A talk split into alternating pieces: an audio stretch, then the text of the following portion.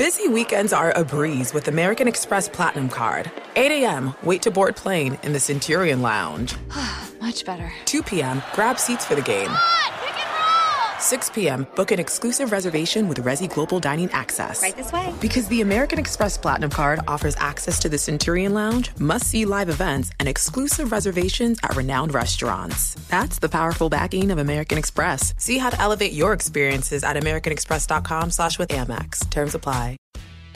Hello, everybody. Welcome into another episode of the FantasyPros Football Podcast. I am Ryan Wormeli, joined today on this beautiful Friday by Pat Fitzmaurice and Scott Bogman. Boggs, Debro remains a little bit under the weather, so we really appreciate you filling in for him. He will be the typical host, third host on this show every Friday. Guys, football is back in our lives. It is so exciting. This is our first Friday show of the season. We're going to run through and preview all the games on the Sunday slate and Monday as well and just have some fun talking a little football with the guys. We'll go game by game, asking some key questions in every single matchup. Fellas, we will start right at the beginning, Sunday afternoon, early slate. Panthers at Falcons. I'm so excited. It's our first game of the whole year that we're previewing. It's just very fun to be back. Uh, Panthers at Falcons. The key question here Will the Falcons pass the ball enough for Kyle Pitts and Drake London to be the stars we believe they can be based on their talent? Fitz, I will start with you. Yes. And I think our definition of enough can be lowered a little bit for the Falcons because they are splitting the target pie so few ways here. It is Drake London and Kyle Pitts and Bijan Robinson and uh, Mack Hollins. No, I mean it's it's pretty much those three guys. So um, like London had almost a 30% target share as a 21 year old rookie. Like I'm, I think he's going to get enough balls, and I think Pitts can too. So um, yes, the Falcons are going to be run heavy, but with just those two guys uh, getting the bulk of the downfield targets, I think they're going to be enough targets for both. Yeah, there was that. Um, I, I, some beat reporter, I think it was with the Athletic, had said something recently. It came out this week about like that Pitts might be fourth on the team in targets. And I was like, behind whom? Like, if, if it's not exactly. one of those three, any play calling is malpractice if it goes through anybody else. Boggs, what do you think here? I mean, I agree with you guys. I think that probably not enough passes to go around for guy, both guys to dominate in yards, but I think London will get the yards, like Fitz said, the high uh, target share percentage. Pitts is probably going to have to lean on the touchdowns to become you know, a big superstar this year.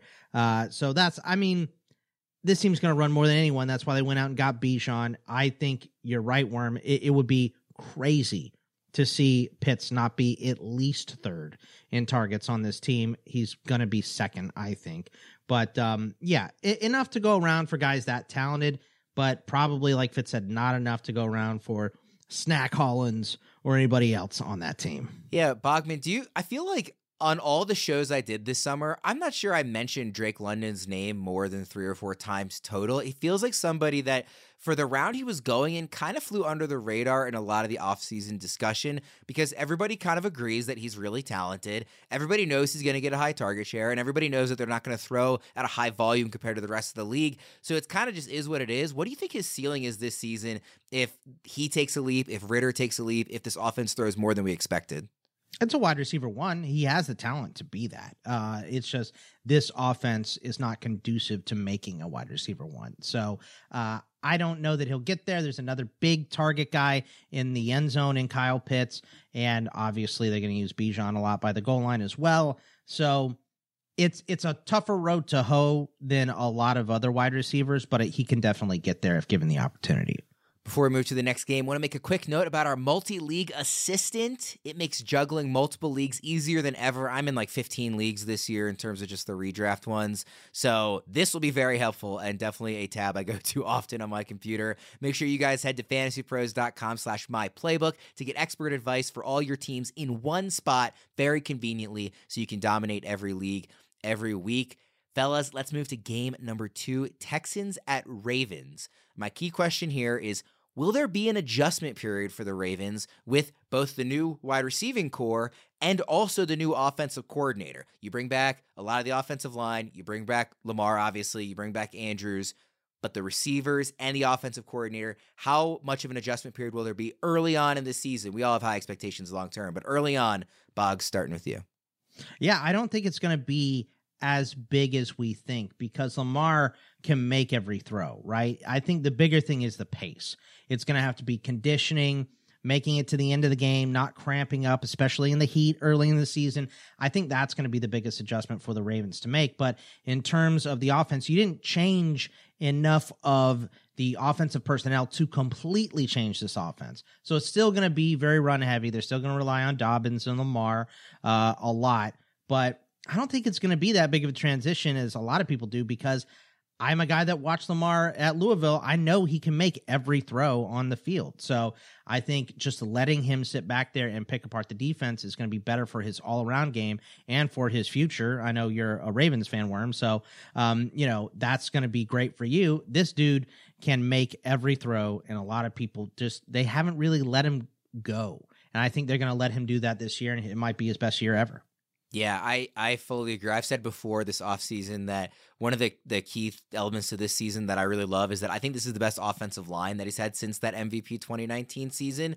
But it now comes with better play calling than he had in that season and of course a much improved wide receiving core. But Fitz, same question: Will we see that early on? I know we talked about on yesterday's show with Erickson the fact that the Texans' defense is worse defending the run than it is against the pass. Do we think we're going to see kind of one of these coming out parties from him first game with a new coordinator, or might there be an adjustment period? I think there might be a little bit of an adjustment period with the passing game under Todd Monken. Um, Lamar didn't play in the preseason.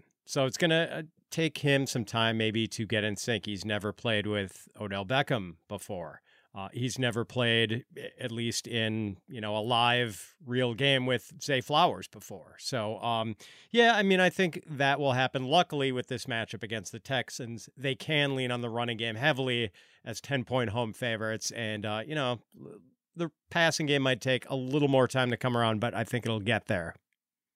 I'm so excited to see this offense in all its glory for the first time. Even a guy like Nelson Agholor being their wide receiver four this year, he would have been wide receiver one at certain points last season. So, oh, you're going to be uh, so happy when he drops a bomb. uh, and listen, if he's getting open for bombs, that's an upgrade over what they had last year. So, and if they're even just throwing the ball down the field, that's an upgrade over the play calling. Uh, this is also a perfect opportunity to talk about this year's fantasy over under challenge presented by BettingPros.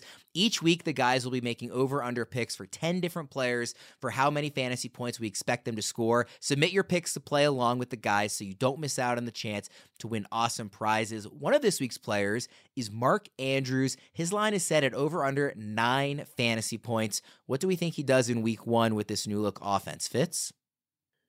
I'm going to go under here just because Andrews is a little bit banged up. And um, I do think they're going to be really run heavy against a Texans run funnel defense. Like they have every incentive to run the ball a lot and just kind of run it down Houston's throat. Boggs, same question, over under nine fantasy points. And I will just say on, on the side of the over, potentially play devil's advocate to Fitz. This is if you are thinking about the fact that he hasn't played with Zay before, he hasn't played with Odell before, he might kind of fall back on, oh, if everything is not going well, I will, I'm going to throw to Mark Andrews. What do you think, Bogman? Uh, yeah, I I think I'm gonna go with you, Worm here. I, I over, and it's because this dude gets in the end zone, and, and, I think he does here against the Texans defense. And um, you know, he is a little questionable. He has to score that touchdown early, but 30 yards and a score, I think he can do that. So I'll go over on Mark Andrews. Be sure to make your picks as well if you're following along all season long. Win some cool prizes. That's fantasypros.com slash challenge. Let's go to game number three. We're sticking in the AFC North here. Bengals at Browns. And my question here, I think, is probably an obvious one for a lot of people here in the first week of the season. Will the rust be fully shaken off for Deshaun Watson after getting a full offseason and shaking off some of the rust theoretically in the back half of last season? Fitz? Yeah, that's a good question, Worman. I'm not sure how to answer this one because, um, like, we heard reports in training camp that Deshaun Watson was not looking that sharp whenever he was being forced to operate from the pocket. And I think Browns head coach Kevin Stefanski wants him to operate from the pocket. So I'm not sure how that's going to go. Like if if the um you know like when Watson was in Houston, he was sort of allowed to um, play in that sort of schoolyard, drop the play in the dirt uh, kind of way. And like, I just don't think the Browns want him to be that guy in Cleveland. So, um, we'll see. I mean, this has been one of the most vexing questions of the offseason, and I don't think we have enough evidence to answer it either way yet. Yeah, Bogman, I think we've had some guys internally at FantasyPros where we're kind of split. Some people, I know Erickson has been a big fan of Deshaun all offseason. I certainly have not. It's hard for me to shake what I saw with my two eyes last year in watching him on the field. What do you make of him? And, and again, same question. Do you think here in week one, we'll see a new Deshaun? Yeah, I, I think that's it, man. You know, it, it's, I don't want to say that yes, we're going to see a new Deshaun until I see it with my own eyes. And we saw the rust, you know, and it sudden his rust made me a little wary of Calvin Ridley coming back. And watching Calvin Ridley, I went, there is no issue with him at all. He looks like the best wide receiver for Jacksonville by a million miles. So it's weird to see so little rust on a guy like Calvin who's missed a bunch of time, and then to see Deshaun Watson uh, have a ton of rust. And I think it's not just rust; it's a lot of you know him being a little more constricted in this offense. You don't want to run Nick Chubb 30 times just to let Deshaun Watson fumble it on a run or throw a pick or something. So I'll say no. I don't think he fits very well. DTR has looked better than him. And, you know, I, I just, I'm not a Deshaun Watson guy. So I'll say no if we do see Ridley kind of come out without any rust, do you think that speaks at all to just the difference in positions, like how hard it is to play? Not that wide receiver doesn't require timing and skill and finesse and all that, sure. but it's just a totally different position, right? It's it's way less responsibility. It's way more athleticism, and obviously, Calvin Ridley's not going through the stuff off the field that Deshaun was going through. So th- there's too many differences to kind of to relate them, which is I should not have done that to start the season. Uh, but you know, uh, I, I, I don't know that that it, it's definitely just positional and situational there. We're going to talk about the Jaguars game next. But first, you guys know how much I love going to see sports in person. And now that the NFL is finally back in our lives, I'm excited to finally check out Mile High Stadium right here in Denver. Or maybe I'll even catch the defending NBA champion Nuggets this winter, too. Whichever sport I choose, the best way to get tickets to any of these games is on Gametime, the official ticketing partner of FantasyPros Fantasy Football. For last minute amazing deals on tickets to see your favorite football team this September, download Gametime. And as you've heard us say before, it's not just football. Gametime has tickets to baseball games, concerts, and comedy shows across the country. So download the Gametime app and redeem code FantasyPros for $20 off your first purchase. Terms apply. Again, download the Gametime app and enter code FantasyPros, all one word, for $20 off no matter where you live. Get out and have some fun this week. Download Gametime today. Last minute tickets, lowest price, guaranteed. I mentioned we were going to move to this Jags game. It's Jaguars at the Colts. And my question is about Jacksonville. Are they ready to take the leap this season, Fitz? As serious AFC championship contenders, I don't think they're quite there yet. Like, they're a sexy team for fantasy because of all the skill position talent they have. You know, we're excited about Trevor Lawrence, Calvin Ridley, uh, Christian Kirk, Travis Etienne. I don't know if their offensive line is good enough. I don't know if their defense is good enough. Um, maybe as far as the offense being that good and making the big leap, they could do that if the the blocking up front is good enough. But as far as just the entire team, defense, uh, getting to the promised land in the AFC, I don't think they're quite there yet. Yeah, Fitz. Uh, we do uh, an internal league here where it's a whole team league where you, it's a salary cap style draft, and you just get every player from that team. I actually came away with the Jags, and they were only like the tenth or eleventh most expensive team in that draft. I feel like that was a real steal because I think we could be sitting here at the end of the season looking to see. I'm not saying that these guys are all projected for this points, but there's a non-zero chance that it's a top five quarterback, it's a wide receiver one in fantasy. I'm talking about an RB one in fantasy and a top 10 tight end. Again, we're not necessarily projecting all that to happen for sure for all those guys, but it's in the world of possibility. So I think that they're kind of underrated overall as a fantasy grouping, at least they were in that draft. Bogman, what do you think? Yeah, I mean, I think specifically with the defense maybe playing catch up here and not being as good as you know we initially thought. Travon Walker is he needs to take a big leap this year. But if the defense is bad and the offense is good, it's great for fantasy because now we're playing point for point every week or most weeks at least. And that's what we want out of our fantasy guys. And I'm a little worried about Christian Kirk. I'll say that just because him and um, Zay Jones have been switching off in, in certain sets and things like that. So you might get a, a, smaller snap percentage than he had last year. But Evan Engram is still up there. Etienne is still better than Tank Bigsby, I feel like. And Calvin, we talked about him. He looks so good uh, to start the year. So, yeah, a lot of excitement around the Jags. They're going to be very good this year. Do you have, of kind of their main guys, a guy that you are most excited about relative to their position? It's got to be Lawrence. I mean, yeah, I uh, out of ev- everybody, it has to be yeah. Lawrence because all the moves benefited him. You know, uh, the moves uh, it, for other places, maybe Calvin Ridley's great, but it hurt Kirk, it hurt Zay Jones, it hurts Evan Engram. Uh, with Etienne, it hurts bringing Bigsby in. So everything benefiting Trevor Lawrence, it has to be him as the biggest upgrade here. We're going to sprinkle in a couple of listener questions during the show as well. This one comes from Miggy Vuitton, who asks Do I start Pittman over Kirk this week? Um, I would personally say no, but I want to hear what you guys say. Fitz, what do you think? Pittman over Kirk? I would also say no, and um, I just don't want anything to do with the Indianapolis passing game this first week. I mean, Anthony Richardson, it's it's not going to be pretty. And even though I like Anthony Richardson a lot and think he can develop into an above average NFL passer, it's going to take time. I mean, this was a guy who completed under 55% of his throws at the University of Florida last year. And that was his first full season as a college starter. So basically, a one year college starter trying to come in and process NFL defenses. Like, it's not going to be pretty. So, no, I, I don't want to roll with Pittman and Richardson's NFL debut. Totally agree. what, what do you think, Bogman? I'm gonna split us. I want okay. Pittman, uh, the wow. big man, getting in the end zone. It, it, look, I know it's it's tough, but uh, let's not forget Anthony Richardson had a lot of drops at Florida too. He he can drop it in the bucket when he's on. If he's on to start, he's gonna look good. If he's not, he's gonna look bad. Such is the life as an NFL rookie. I'm worried about Kirk uh, in a snap percentage, so I know Pittman's going to be on the field every single play, especially down uh, in the uh, red zone. Should they get there uh, in their first game? But uh, I like Pittman to get in the end zone once. By the way, I just love listening to you guys talk about anybody from their college days. For those who don't know, Fitz and Bogman are the hosts of our FantasyPros Dynasty Football Show. So uh, make sure in the uh, fantasy offseason you are listening to them every week to uh, to dominate the long term game there as well. Let's go to game number five. That's Buccaneers at Vikings. Boggs, I'll start with you here. How will new RB1 in Minnesota, Alexander Mattison, look against a historically stout run defense?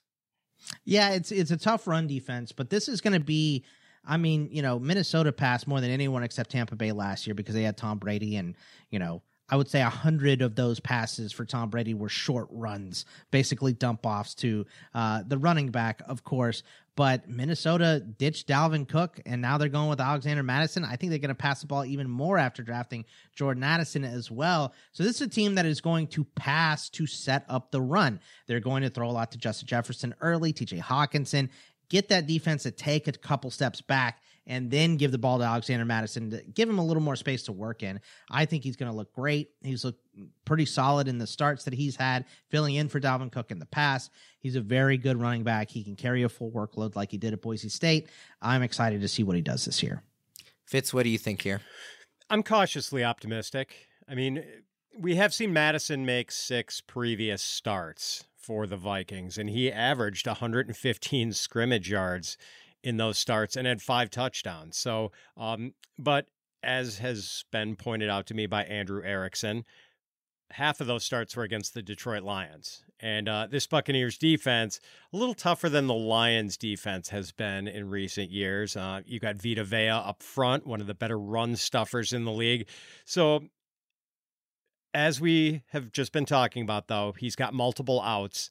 Uh, even if he's bottled up in the running game, Mattison can catch passes. He's a jack of all trades, uh, good enough in every area. But we've seen Kevin O'Connell express confidence in Mattison. Like all reports say, O'Connell and his staff are content to roll with Mattison as the lead back. So cautiously optimistic. Not supremely confident, but cautiously optimistic.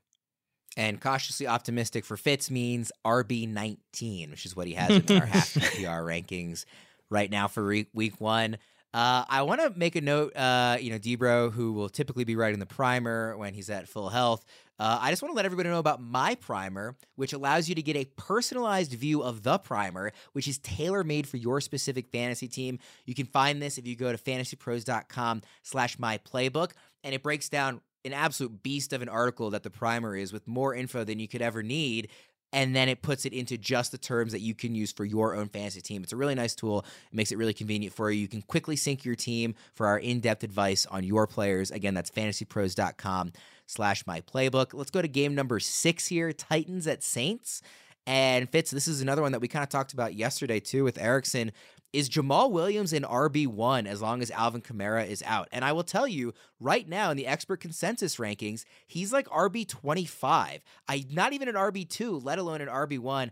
I think as long as Kendre Miller is banged up and Alvin Kamara is on suspension, I am starting Jamaal Williams no matter what.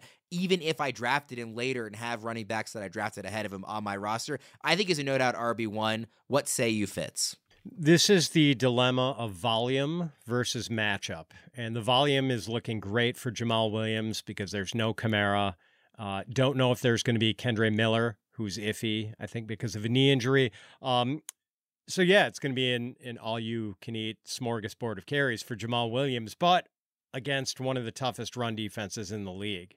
And the Titans are kind of a pass funnel defense. Like they're great against the run, not so good versus the pass. So uh, maybe the Saints come out throwing and, and we only see Jamaal get you know, 12, 13 carries uh, if the Saints choose to attack through the air. But you would think with that sort of volume, like he's going to have a good day, but I'm not quite ready to go into RB1 territory with this matchup. Like Jamaal, he, he doesn't catch passes too. So unlike Alexander Mattison, he doesn't have that extra out when he runs into a tough run defense. So I'm a little cautious here. I've got him ranked as what more of a lower end running back two, maybe even high end running back three. So I'm I'm a little scared of the matchup. What do you think, Bogman? I mean, I, you've been talking a lot in this episode about guys who are going to get in the end zone. I mean, if anybody's going to have a good chance, I, I, think it's Jamaal Williams. Yeah, volume is king in, in fantasy, and Jamaal is going to have it for the next three weeks. Two tough matchups, one e- e- you know easy one, depending on how the defenses play from year to year. But the Saints look like a tough, uh, or the uh, Titans look like a tough matchup. Next week against the Panthers looks like a nice matchup, but then the Packers. That's his three games without Kamara. And like you said, Kendre Miller's banged up. Do we know who the last guy uh, is? Because it's such a weird thing to me who the third guy on the depth chart is right now. Do you know who it is, Fitz? Oh, man. Top of my head, it's I do Kirk, not.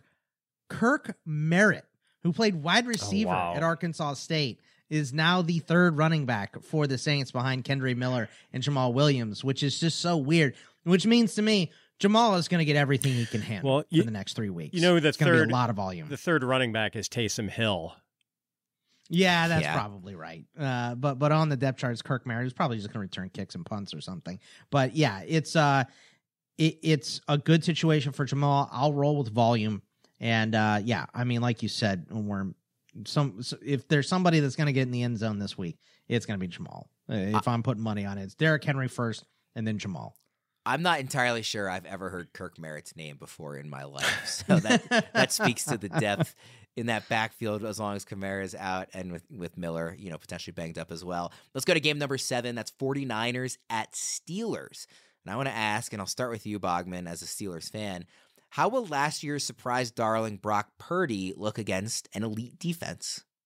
Like garbage, of course. uh, you got TJ Watt and Alex Highsmith uh, and Cam Heyward, who is going to play. He was a little bit questionable earlier this week, but he's good to go now. Minkah Fitzpatrick, the secondary looks better. The linebackers have more speed. It's going to be a tough matchup on both sides for both of these quarterbacks.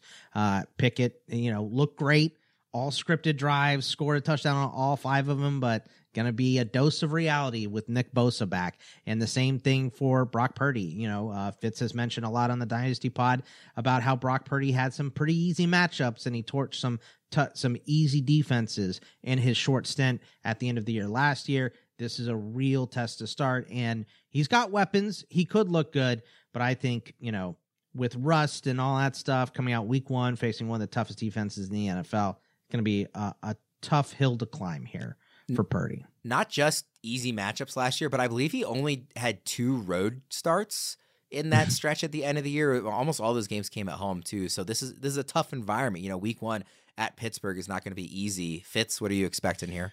Well, first of all, Bogman, I'm disappointed that when you rattle off some of those individual Pittsburgh defenders, you neglected to mention either Nick Herbig or Keanu Benton, the uh, the rookies from Wisconsin. but I'll, I'll forgive you for that. Um, but then just to provide some detail on what Bogman was mentioning about, you know, the the easiness of the defenses that Purdy was facing last year. Um, so in Purdy's first, well, in his five regular season starts, plus the game where he came in really early against Miami after Jimmy Garoppolo got hurt, plus his first playoff game against Seattle, so that's seven games total. He did not face a defense that ranked better than 13th in DVOA against the pass. So, and he had multiple touchdown passes, two TD passes, I think, in all of those games. Then he faces Dallas in the playoffs. Uh, good pass defense, throws for 214 yards and zero touchdowns. So I definitely don't expect him to dice up a good defense on the road in Pittsburgh. Um, you know, I think he's going to struggle. I have him ranked as like a low end quarterback two this week. I think that's a really good note on the touchdowns too. Like the yardage was not there, even with as well as he played against, you know, relatively weak defenses. It was a lot of the touchdowns needed to come, and this is an offense where those can come in other places other than through the air uh, from a multiple multitude of different guys. So uh, I'm kind of with you there. Uh, if you're stressing about your lineup management, take the stress away with My Playbook's autopilot tool at fantasypros.com slash myplaybook. Enjoy automated optimal lineup adjustments, giving you both peace of mind and the best shot at victory each and every week. I love autopilot, especially if I have a busy weekend upcoming. It just makes it easy to know I kind of have that in my back pocket. Witness the dawning of a new era in automotive luxury with a reveal unlike any other as Infiniti presents a new chapter in luxury. The premiere of the all new 2025 Infiniti QX80. Join us March 20th live from the edge at Hudson Yards in New York City, featuring an unforgettable performance by Grammy and Academy Award winning singer, songwriter, and composer, Jon Batiste. The all new Infiniti QX80 is unlike any luxury SUV you've ever seen. Smart enough to anticipate your needs, even before you do Every line, curve, and detail was thoughtfully crafted so everything for every passenger feels just right. Don't miss it. Mark your calendars and be the first to see it March 20th at 7 p.m. Eastern, only on iHeartRadio's YouTube channel. Save the date at new-QX80.com. 2025 QX80 coming this summer. eBay Motors is here for the ride. Right now, I want to take some time to celebrate our everyday champions, our cars. Thanks to eBay Motors, we're keeping our rides running as smoothly as our fantasy teams.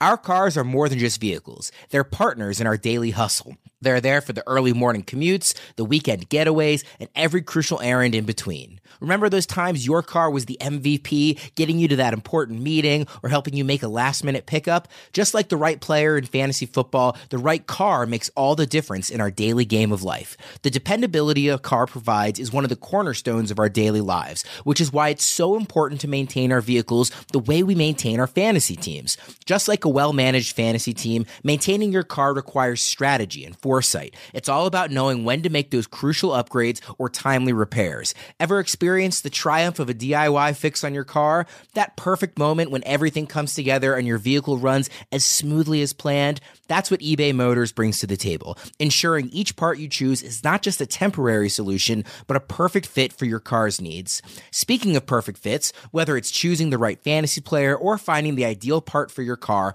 the right fit can make your day. There's a unique satisfaction when everything falls into place, be it a winning fantasy lineup or a car part that enhances your ride. That's why eBay Motors is dedicated to making sure you get that perfect fit every time.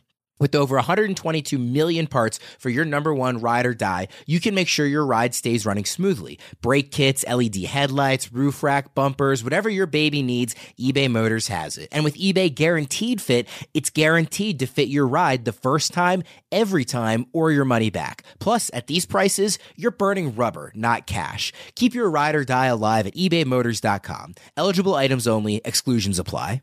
Let's go to game number eight here. It's the last one in the early slate, I believe, and it's Cardinals at Commanders. Obviously, Cardinals one of the worst teams in football this year.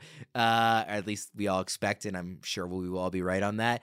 I want to ask about one of the most popular breakout candidates, really, of all draft season. A lot of healing with Jahan Dotson throughout August. Can he put up wide receiver one numbers with Terry McLaurin banged up, Bogman? I, I think he can, yeah, and, and especially against a terrible Cardinals defense. I mean, it, I'll give them a little credit. They look better than I expected in the preseason, so I'll say that. But they don't have a lot of depth, especially on the defensive line. They're going to get not a lot of pressure, and if you don't put pressure on Howell, he he is going to dice you up with some good wideouts, specifically Jahan Dotson. So I love Eric Bieniemy coming in and running this offense now. We should see a lot of new wrinkles and not the same plain Jane Greg Roman type of three yards and a cloud of dust crap. So I'm excited to see what Washington has on offense, specifically Dotson. Fitz, what do you think about Dotson with McLaurin banged up, especially here in week one? I'm excited as Bogman said, it's a really nice matchup. The Cardinals don't have much of a pass rush.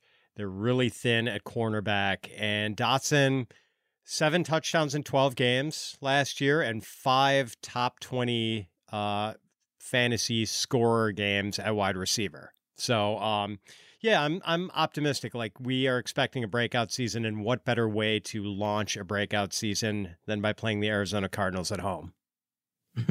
what do you think the season is for Dotson, or excuse me, the ceiling is for Dotson throughout the season, ignoring the fact that we don't really know how long Terry McLaurin might be dealing with the toe issue? Do you think there's like high end wide receiver two upside here? Do you think there's maybe even low end wide receiver one upside for the entire year? Or are we just especially excited given the defense is going up against Fitz? Yeah, let's say upper upper end wide receiver two, top 20 season. I don't know if he gets into the top 10 or top 12, but top 20 is realistic, I think. That sounds about right to me. Guys, as much as I love the actual fantasy football season, I'm not sure there's anything that tops fantasy football draft night, and there's nothing, I mean nothing in the world more fun than live drafting with your friends. The best way to kick it up a notch at your live drafts is with a case of Miller Lite. I had a few live drafts this August, and every single time the hero of the night was the one who brought the Miller Lite, the 96 calorie beer that tastes like beer and is perfectly brewed for everything summer and fall have to offer. And now that the season is here, and the drafts are behind us, the good times can still continue every game day. You can bet when I'm kicking back on Sunday night after a long day of tweeting about fantasy football, it will be a Miller Lite in my hand as I unwind with Sunday night football. So with the Miller Lite in your hand, summer doesn't just taste great, it tastes like Miller time. To get Miller Lite delivered right to your door, visit MillerLite.com slash fantasy pros. That's MillerLite.com slash fantasy pros, or you can find it pretty much anywhere that sells beer. Celebrate responsibly. Miller Brewing Company, Milwaukee, Wisconsin, 96 calories and 3.2 carbs per 12 ounces.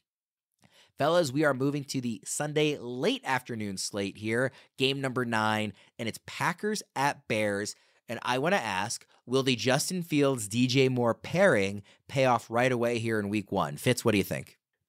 I think it depends on how the Packers decide to play it defensively. Because if they man up with the Bears and have Jaire Alexander cover DJ Moore and, and shadow him for much of the day, then I think it's going to be a long day for DJ Moore. Jaire is one of the best pure cover guys in the league. But if the Packers go zone heavy, which I think they might, because that allows you to keep the quarterback in front of you. You don't turn your back on him and, you know, maybe risk letting Justin Fields run wild. Um, then I think Moore is going to have a chance at a good day because Matt Harmon of Yahoo has pointed out that uh, DJ Moore had a 10% higher success rate against zone than he did against man last year. Like Moore is just a good zone receiver and, uh, you know, not locked up in Jaire's coverage all day. That does give him a chance to make plays. Bogman, what do you think? I think so. Yeah, I think DJ Moore is going to have a pretty good day. Send him across the middle, make that whole uh, offense shift and move and everything. You, this is just such a good weapon for Chicago to get. It's why they traded for him, traded the number one overall pick uh, to, you know, in part of this package to go get DJ Moore. I think he's going to carve up the Packers probably from day one. Do you think we'll see an impact, Boggs, on Justin Fields? Sort of like, again, we talked about a lot this summer about like this is the poor man's version of Jalen Hurts getting to add A.J. Brown to that offense. Do you think we'll see the benefit for Fields right away? I think we should absolutely, and not even just that, but uh, improvements on the line and you know uh, just another year of experience because just from like week seven on last year justin fields looked like a different player. So imagine what a full off season is going to do for him. We could see a nice big step from justin fields this year. Fields is actually another player in the BettingPros over under challenge this week. His line is set at exactly 20 fantasy points. So in his first game with the brand new wide receiver and the improved offensive line, Bogman, do we think Fields goes over or under 20 fantasy points? with a guy with his legs and his ability, I think you have to take the over most weeks. So I'll go over on Fields. He, he could get most of that 20 points with one long touchdown run. Yeah. Fitz, what do you think? Yeah, I have to say over too. Um, you know, especially he rolled his eyes while he did it. I saw him uh, do it. Hey, but, I'm but a he Packers said yes. fan, but yeah, like I don't think they're going to shut down Fields on Sunday. Uh, let's go to game number 10 here. That's Raiders at Broncos. Key question Can Sean Payton turn around Russell Wilson slash this whole offense immediately, or will it take some time? Will we see it in week one, Bogman? I hope so. Uh, I would say it might take a little bit of time. I think more than Russell Wilson, it's about that offensive line gelling. This is an offense that would probably look a lot better under Arthur Smith, who would run the ball 55 times a game. Uh, I think this line is built more to run the ball. So um, it's the same issues that Russell was having in Seattle, he's having in Denver right now. So I think it'll take a little bit, but we should see at least incremental improvements to start the season. Fitz, what do you think? Yeah, that's it. I mean, Drew Brees used to run Sean Payton's offense, and Drew Brees is as comfortable as can be, or or was, uh, operating from the pocket. And and Russ is is not that kind of guy. Like he hasn't been. So um, I'm not sure how this is going to go. Like I, I don't think it's an automatic slam dunk that Sean Payton makes Russell Wilson a you know well above average quarterback again. I think that's fair. We also have a listener question here. Sean K asks, who is the better running back to start in Denver week one? Samaje Perine or Javonte Williams? Obviously, if the injury wasn't a concern, it would easily be Javonte. But we still don't really know, even though every report has been way more optimistic than a lot of us thought as we sat there last fall and, and watched the injury news come out. So Bogman, Samaje, or Javonte in week one? Uh, look, Sean Payton said Javonte is going to have a large role in week one. So I'm going to believe him. Sean Payton has told us the truth for the most part to uh, a fault for him this offseason. So I'm just going to think that uh, whatever he says is probably going to be right. So I will say yes, I'll roll with Javonte. Fitz, are you going Perine or Williams? Uh, Williams, sort of reluctantly. I'm not sure I totally buy that he's going to have a massive workload in week one, but um, uh, yeah, he is going to be the lead guy, I would think. If Sean Payton is talking about that. Like you have to think he's going to be the lead guy. And if he was going to put him on a pitch count, he probably would have said something about it. Game number 11, probably my, you know, the game I'm most looking forward to on the whole slate this week. And that's Dolphins at Chargers. Going to be super fun. A couple high octane offenses, good young quarterbacks. Going to be awesome. Great visual matchup, too. Some just really great uniforms here in this in this one. Um, again, Dolphins at Chargers. Will we be happy with the new look Chargers play calling under Kellen Moore, Bogman? Uh, no, uh, you weren't happy with it in Dallas. Why would you be happy with it uh, in LA? Uh, I, I, say probably not. I think that um, it might be frustrating. He's a little more conservative sometimes, but we do know that he'll give a lot of touches to Ekeler because he never wanted to pull Zeke off the field so uh, Ekeler, and just like every single coach, it's the same thing every year with Austin Ekeler and Christian McCaffrey, and we're going to get this guy more rest. Well, when the game's on the line, your best players are out on the field, and most NFL games are close. The game is on the line most of the game. So I think we're going to see plenty of, you know, plenty of Austin Ekeler for those that are afraid. I, I don't really buy it. So he's just too good to take off the field. So I'll say no, but uh, not so much from Ekeler. Do you at least think, you know, even if we weren't happy with what we saw out of Kellen Moore in Dallas, that'll still be an improvement over what we've seen in LA? I almost said San Diego, actually, in LA yeah. with the Chargers? I mean, hopefully, but I, I, don't know. I just this whole offense frustrates me. Outside of Justin Herbert and Ekeler, you know, uh, Everett is not consistent. The wide receivers are always questionable, like every week after week three. It's just an annoying offense to deal with to me. So I that's probably personal bias and probably why I'm saying I won't enjoy it, but hopefully it'll be better. But I have my reservations. Fitz, what do you think about this one? Are you excited for what we might see here in week one out of the Chargers? I'm excited. I don't know if Austin Ekeler investors are going to be real excited about the new look Chargers offense under Kellen Moore. I mean, we've seen Ekeler get just ridiculous target totals uh, with Joe Lombardi calling the plays for the Chargers. But was that good overall for this offense? I don't think so. I mean, Justin Herbert had one of the lowest average depth of throws of any starting quarterback in the NFL last year. And this is a guy with a golden arm. Like what? He might have the best arm in the league. Exactly. It's crazy. So yeah, I mean, you got to make this offense more vertical, and I think Kellen Moore is going to do that to some extent, and that's probably good for Mike Williams if he can stay healthy, and and Quentin Johnston. Um, but catch the ball. Yeah, if he can catch the ball, exactly. But um, if if you're an Ekeler investor, maybe not because you're not going to get 127 targets this year. But um, for everyone else, I think it's a good thing.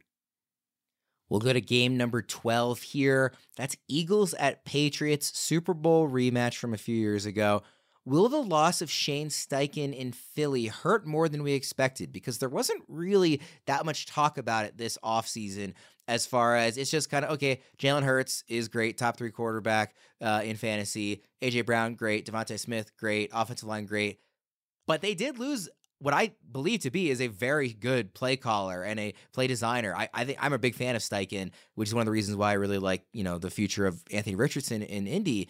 But will it hurt Hurts and this Eagles offense more than we've kind of given it credit for, Fitz? I don't want to downplay the importance of good coaching, but Jalen Hurts, AJ Brown, DeVonta Smith, the best offensive line in the league, a good mix and match running back group. Um, I think the Eagles' offense is going to be just fine. Bogman, you'd you be think? okay with Kellen Moore running this offense. I think, uh, yeah, it, it's it's about the players, right? And Fitz is hundred percent right on this. Like, yes, it absolutely hurts to lose to lose a coach. I think the more concerning thing would be if they try to change too much. We know, obviously, the Eagles bring in D'Andre Swift, and you don't bring in D'Andre Swift unless you want to pass to the running backs a little bit more. But it wasn't broke why are we trying to fix it? Is my question here. You just got to the Super Bowl, so hopefully not too much of a Super Bowl hangover. Uh, you know, obviously Bill Belichick can scheme up a, a solid defense, and he's had a whole offseason to prep for the Eagles. So I am interested to see. Uh, I think this game is going to be much closer than anticipated because of that. But I think the Eagles are just too good, too much sound on offense to really take a big step backward. So I'll say not as much as they could have. Too much sound on the field. Somebody that we have no question marks about in the Eagles offense is AJ Brown. And if you want a chance to win a signed AJ Brown Eagles jersey, courtesy of bettingpros.com, your place to start betting smarter and not harder, you need to subscribe to the FantasyPros YouTube channel right now. Comment below on this video. And that's it. We will be announcing a winner right here on the channel. So make sure to turn on those notifications so you can be alerted when new episodes are up and to claim your prize. Also, I just want to mention since a lot of these questions are about kind of like overarching like coaching, what do we expect, a new look offense. That's really specific to week one. We'll definitely get into more specific matchup stuff as the season goes on week to week, but there's just so many questions about offenses and players that we haven't seen in these situations before. So we kind of really wanted to highlight that since we still haven't really seen any games take place yet heading into week one. Let's go to game 13. That's the last on the late afternoon Sunday slate. That's Rams at Seahawks. And my question here is how much playing time will the Seahawks rookies, specifically JSN and Zach Charbonnet, earn right away? Bogman, what do you think? And again, remember everybody listening, these are two dynasty guys, so they should have some real insight here. Yeah, I think a lot. You know, the uh, Tony Romo's favorite word, a meritocracy, is what Pete Carroll runs in Seattle. If you are good in practice, you are going to play a lot. So I would say for week one, probably more Zach Charbonnet than JSN. JSN is still uh, recovering from the wrist injury and stuff. So maybe he gets a limited pitch count or whatever it is. But Charbonnet, I think we see a lot of him in the second half. I think the Rams are one of the worst teams in the NFL this year, specifically without Cooper Kupp week one. Um, you know, uh, Aaron Donald, okay, uh, Wormeli, name me another guy on defense for the Rams. Uh, I'm not sure I could. yeah, see, so that that's what it is. It's Ernest Jones is okay at linebacker his first year as a full time starter behind Bobby Wagner last year, and nobody else. Like it, it is a mess on defense for the Rams right now.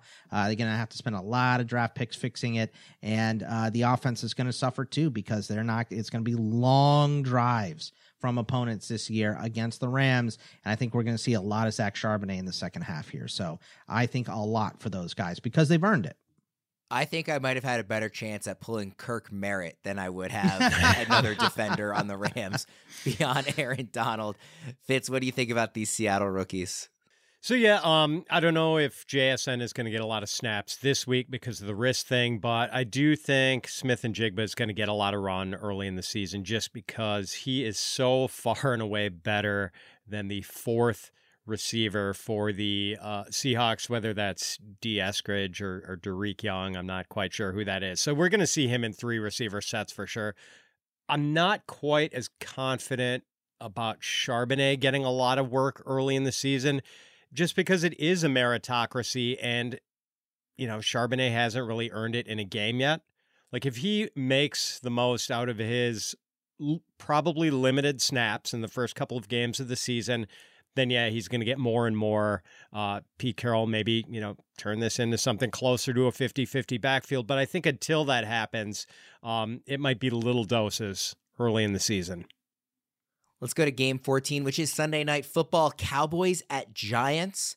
My key question here is Will we ever stop getting NFC East teams on Sunday night football week one every single year? I'll answer my own question. Unfortunately, no.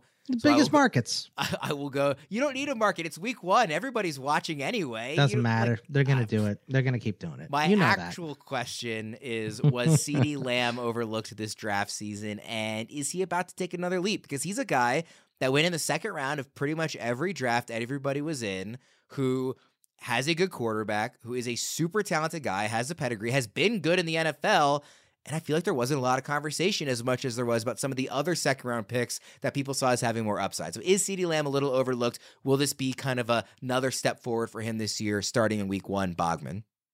Uh, no, I don't think he was overlooked. I think it, it's I think people not talking about him just shows how reliable he is. We know what we're getting out of CeeDee Lamb. So could he take an, a bigger step forward? Sure. He could go into that wide receiver one category where, you know, we're taking Tyreek Hill and uh, Cooper Kupp and all those before the injury and, and, and all those guys. I don't know that he's going to step into the Jefferson Chase uh, category, but he can be right in the mix with those other wide receivers in the first round after this year. It would be no surprise, but that's not a giant step up. He's so reliable. We know what we're getting from him. So I think that's kind of why there wasn't a lot of discussion, is because we know what to expect from CeeDee Lamb. Fitz, you've got Lamb wide receiver five in your week one ranking. So I assume you are high on him this week, like most people. Definitely. And it's um, not that he was necessarily overlooked in draft season, but I do think he is being regarded as sort of a finished product. We don't know if he's a finished product. He's only 24 years old. I mean, the breakout happened last season, but who's to say the elevator isn't still going up? So, yeah, I'm pretty excited. And that's why I've got him ranked ahead of guys like, or had him ranked ahead of guys like Stefon Diggs, uh, AJ Brown, in, in my draft rankings. Like I, I think he could still be better than he was last season. Yeah, only nine touchdowns last season. I think that's a number that could go up by a handful as well and really kind of elevate him in the fantasy scoring. Let's go to Monday Night Football. Wrap things up here. We don't get the doubleheader to start off the season. We get that in week two this year for Monday Night Football. I'm not sure why they did that, but we do get Bills at Jets for game number 15 of the week. Key question with all the offseason's Garrett Wilson hype, will it be proven right in week one? Fitz? Tentative no on that. I do think Wilson's stakeholders will be happy with his target share in week one, but it's a tough matchup. I mean, the Bills are good against the pass, so I, I don't think he goes off against the Bills, but, you know, I, I think Rodgers will look to him quite often. Bogman, what do you think? I'm going to disagree. I think he looks good from the jump. It is a tough matchup uh, against Buffalo. Buffalo has a very good defense, but I don't know. There's something about this that is for week one. I just have a very good gut feeling about Garrett Wilson and Aaron Rodgers. And, you know, we've seen We've seen this work. It worked for Tampa Bay when you drop in uh, Tom Brady and they win a Super Bowl. It worked for the Rams. You drop in Matt Stafford, you win a Super Bowl. That's what the Jets are going for. So I think it's going to be a big week one from them. And I think it would be smart for them to if they get out to a lead to to never take the foot off the gas to dominate. And I think that's what they're going to want to do week 1 to kind of show this division we're the team to go through, not Buffalo. Guys, we got through week 1 of the preview section at least. I'm just so excited. I mean, we are so ready to sit down and watch Red Zone for seven straight commercial free hours. I know Yes. that's not the line, and just enjoy it and just football back in our lives. There, there's a big smile on our faces for the next few days leading up to that that Sunday afternoon kickoff. It's just going to be super awesome. So thank you for filling in again, Bogman. Thank you both for joining. For. Bogman and Fitz, I am Ryan Wormeli. We will be back all season long. For those guys, I'm Ryan. We'll see you. Thanks for listening to the FantasyPros Football Podcast. Follow us on Twitter and Instagram at FantasyPros and subscribe to our YouTube channel at youtube.com slash fantasy pros.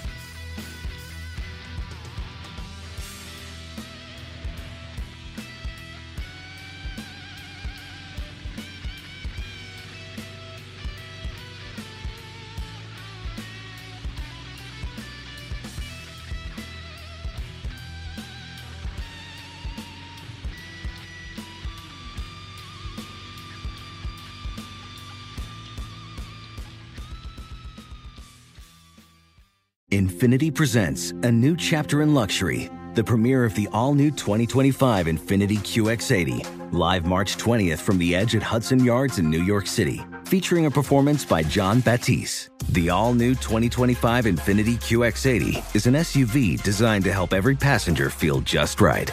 Be the first to see it March 20th at 7 p.m. Eastern, only on iHeartRadio's YouTube channel. Save the date at new-QX80.com. Don't miss it. 2025 QX80 coming this summer. Does money stress you out? Let Facet flip your financial chaos into clarity. Finding Facet immediately put us at ease. Facet's innovative approach to financial planning ensures your money works as hard as you do, enabling members to experience the joys of having your finances in order. And that makes us Facet for life now, I guess. Visit facet.com, F A C E T.com to learn more. This ad is sponsored by Facet. Facet Wealth is an SEC registered investment advisor. This is not an offer to buy or sell securities, nor is it investment, legal, or tax advice. These testimonials are from current Facet members who are not compensated. All opinions are their own and not a guarantee of a similar outcome. Allstate wants to remind fans that mayhem is everywhere. Like in the parking lot at your kid's Pee Wee Championship game. A trophy bigger than your five year old is blocking the rear windshield of the car in front of you. As they reverse into you, you're stuck on defense. And if you don't have the right auto insurance coverage, this crash could drain your athletic fund. So switch to Allstate, save money, and get protected from mayhem like this. Based on coverage selected, subject to terms, conditions, and availability. Savings vary.